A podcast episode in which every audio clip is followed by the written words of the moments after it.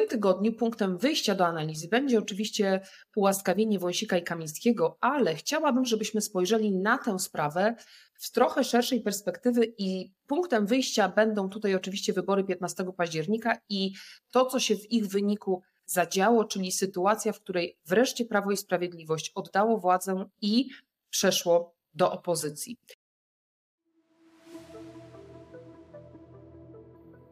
Witam Was w Brief 460. To krótsza formuła mojego podcastu, w której omawiam i analizuję dla Was najważniejsze polityczne wydarzenia tygodnia i omławiam jego krótko i długoterminowe konsekwencje. Mam nadzieję, że przez ten okres świąteczno-noworoczny złapaliście trochę oddechu, trochę spokoju. Od polityki nie dało się odpocząć, działo się politycznie bardzo dużo i temperatura była wysoka, zatem w Brief 460 zgodnie z tradycją skupiamy się na tym najważniejszych politycznych wydarzeniach. Zapraszam.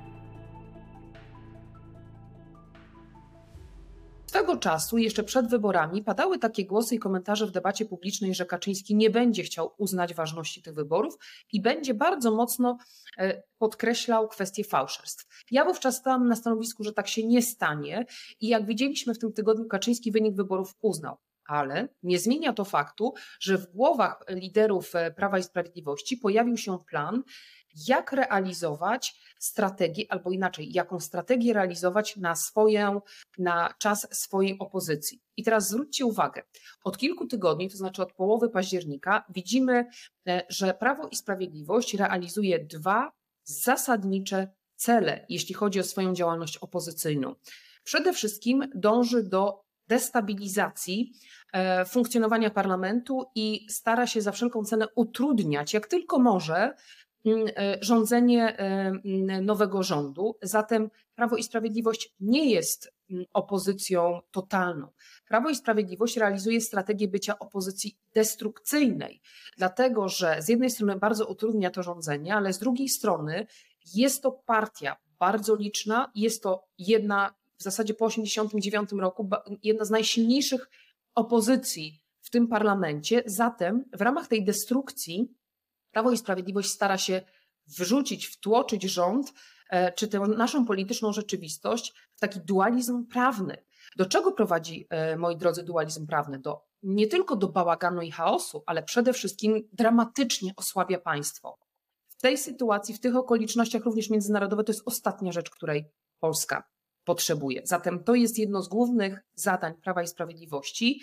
I dlaczego tak się dzieje? Ponieważ ta, ta duża moc, jaką posiada e, dzisiejsza opozycja, czyli Prawo i Sprawiedliwość, wynika z faktu, że są jeszcze silnie osadzeni w różnych instytucjach, o czym wielokrotnie mówiłam.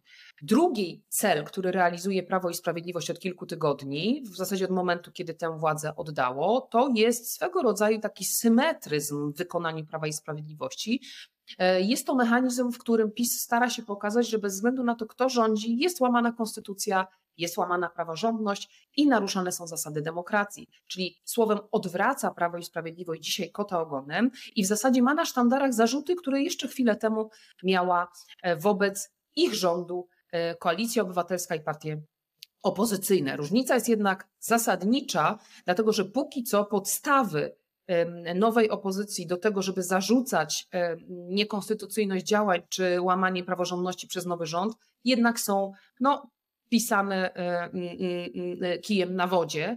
Zatem tutaj zupełnie to nie ma racji bytu, ale też nie o to chodzi. Chodzi o to, że PiS od kilku tygodni potrzebuje nowej opowieści o sobie i w taki sposób właśnie próbuje z jednej strony pokazać, że bez względu na to, kto rządzi, jest tak samo niepraworządnie i niedemokratycznie tym mechanizmem, który zresztą stosowało już w kampanii wyborczej, próbuje przygotować niejako swojego wyborcę na to, co może się w najbliższych tygodniach wydarzyć. Dlatego, że pamiętajmy, wiosna będzie politycznie gorąca, a wokół Prawa i Sprawiedliwości się mocno kotłuje.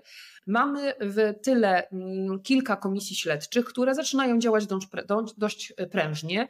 Zatem Prawo i Sprawiedliwość ma w tyle głowy takie zagrożenie o to, że jednak będą wypływać te informacje e, bardzo pokaźne dotyczące potencjalnych nadużyć. Zatem tym bardziej trzeba mocno, e, bym powiedziała, eksponować hasła związane z praworządnością, żeby trochę zmniejszyć, bym powiedziała, napięcie, które może się pojawić u e, wyborców i elektoratu Prawa i Sprawiedliwości na tle informacji, które wypływają. Pamiętajcie, że Prawo i Sprawiedliwość z sytuacją związaną z mediami publicznymi radzi sobie ciężko, natomiast no dzisiaj te zadania propagandowe wypełnia, wypełnia inny kanał telewizyjny, no ale nie zmienia to faktu, że utrata e, kontroli, którą Prawo i Sprawiedliwość miało nad TVP, utrudni jednak Jarosławowi Kaczyńskiemu budowania tego przekazu. Tym bardziej muszą te hasła być nośne i e, bardzo, bardzo bym powiedziała nasycone emocjonalnie.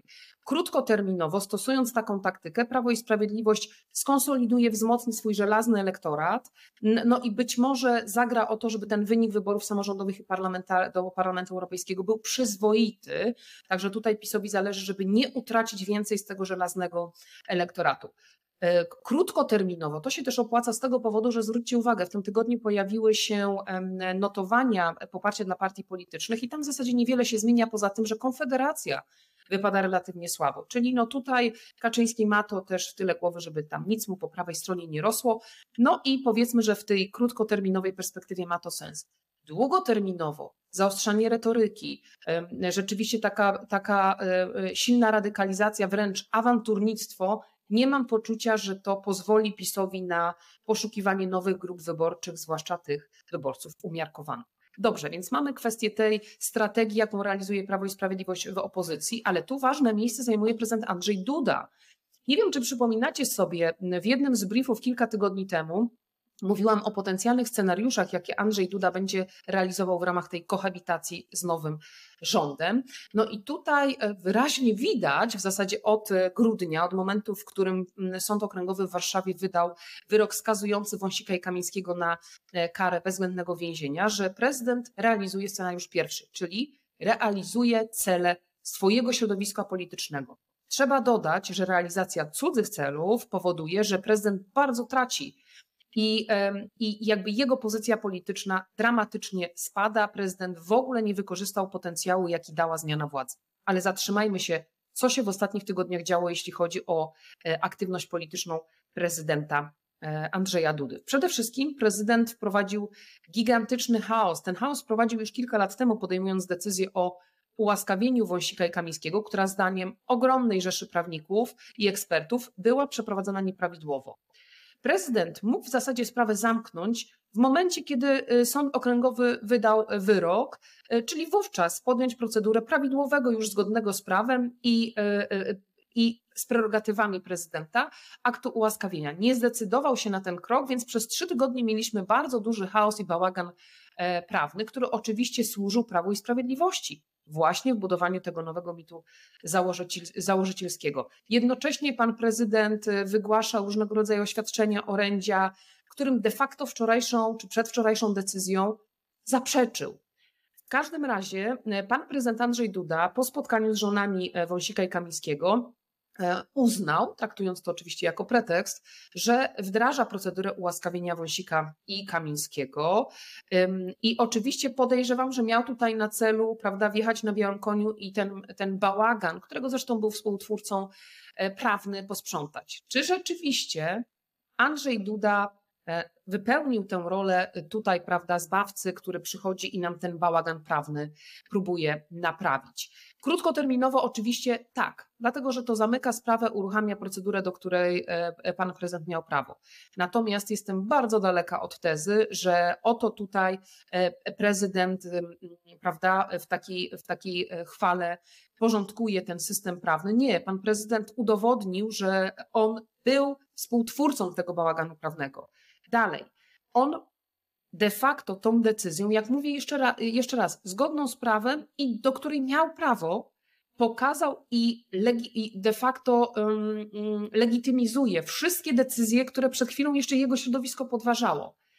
Zatem um, potwierdza, że panowie zostali uznani za winnych przez sąd okręgowy, potwierdza, że wszystkie procedury, których e, w międzyczasie zgodnie z prawem i procedurami E, dokonał Szymon Hołownia, również były prawidłowe. Więc w tym sensie legitymizuje to, co działo się w ostatnich tygodniach, czyli to, że rząd realizował zasady państwa prawa. Władza sądownicza wydała wyrok. W Polsce y, rządzonej przez koalicję 15 października nie dyskutuje się z wyrokami sądu, tylko się je realizuje. Tak? Więc jakby tutaj ta ta piłka, można powiedzieć, była po stronie rządzących i pan prezydent teraz podkreślił, że to druga strona miała rację. Profesor Ewa Łętowska w tym tygodniu w Faktach po Faktach powiedziała tak. Prawidłowo dokonany akt łaski nie przekreśla tego, że panowie zostali pozbawieni mandatów. Zatem to potwierdza, że pan prezydent e, potwierdził de facto, że wszystko, co do tej pory się działo e, w tym obszarze, było prawidłowe. I teraz zwróćmy uwagę. Prezydent y, podjął decyzję o wszczęciu procedury ułaskawienia w momencie, kiedy Prawo i Sprawiedliwość zwołało marsz e, swoich w zasadzie no, członków, tak, no, zwolenników. I teraz e, e, Andrzej Stankiewicz, komentując tę sytuację, powiedział tak.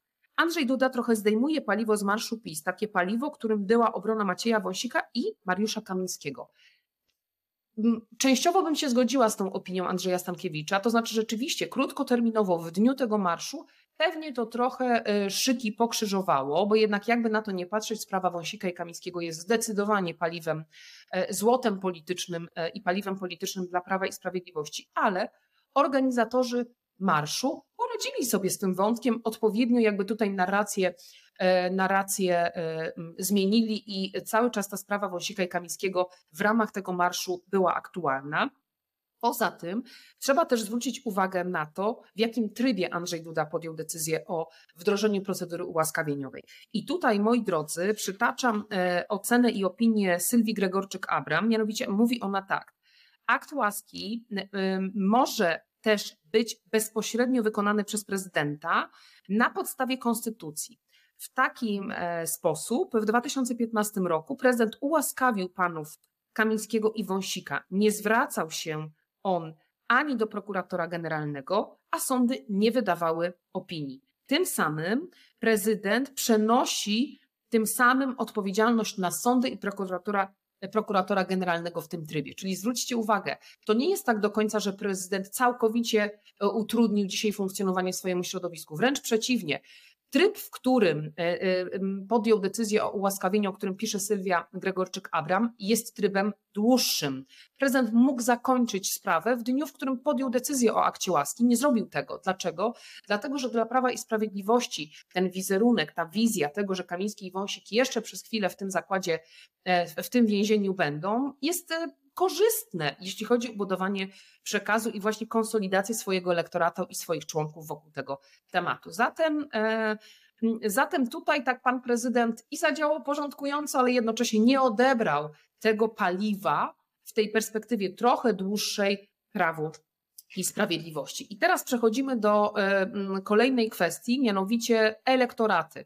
Zwróćcie uwagę, zwołując marsz 11, 11 stycznia, Prawo i Sprawiedliwość pokazało, że jest w stanie się nieźle zmobilizować. Ten, ten marsz w zasadzie można uznać za sukces tej partii. W krótkim czasie dość e, spory tłum zmobilizowało struktury, struktury ma bardzo dobrze rozwinięte, więc pokazało taką skuteczność organizacyjną. Prawo i Sprawiedliwość spełnia oczekiwania swojego elektoratu, y, zwłaszcza elektoratu y, żelaznego. Y, pokazuje to zło, które czyni rząd Donalda Tuska, pokazuje, prawda, broni tej niepodległości Polski, która przecież nie jest niepodległa, jak mówił Kaczyński, jeśli to on nie sprawuje władzy. Wczoraj czy przedwczoraj na tym marszu widzieliśmy bardzo ostrą retorykę, co potwierdza to, o czym już mówiłam, prawda, czyli takiej radykalizacji Prawa i Sprawiedliwości. W każdym razie z całą pewnością Kaczyński odpowiada na zapotrzebowanie swojego elektoratu. Ale zwróćmy uwagę na to, jak komunikacyjnie została rozegrana ta gra. Rząd nie, nie wszedł w grę Prawa i Sprawiedliwości, zdystansował się do tego bardzo jednoznacznie. Decyzja marszałka Hołowni, aby przesunąć obrady Sejmu, była z punktu widzenia interesu koalicji rządzącej słuszna, ponieważ nie doprowadzała do eskalacji. E, rząd dystansował się wobec tego, zostawiając pole działania odpowiednim organom i odpowiednim instytucjom i podkreślając to, że skoro sąd wydał wyrok, to jakby, no właśnie, nie dyskutuje z wyrokami władzy sądowniczej. Zatem Koalicja Obywatelska, Lewica, Trzecia Droga realizuje również oczekiwania swoich, swojego elektoratu, a te oczekiwania są jednoznacznie artykułowane. E, elektorat popierający rząd oczekuje praworządności, przestrzegania zasad, oczekuje też skuteczności i oczekuje rozliczeń PiSu. Dlatego działają i zaczęły działać komisje e, śledcze. Natomiast jednoznacznie rząd pokazuje, że komisje śledcze to jedno, ale działania wymiaru sprawiedliwości to kwestia druga. Więc zadaniem dzisiaj koalicji rządzącej jest to, żeby pokazywać bardzo dużą różnicę, również na zasadzie kontrastu, między swoimi rządami a rządami Prawa i Sprawiedliwości. Zatem chodzi o inną jakość i inną jakość również w kontekście merytorycznych decyzji.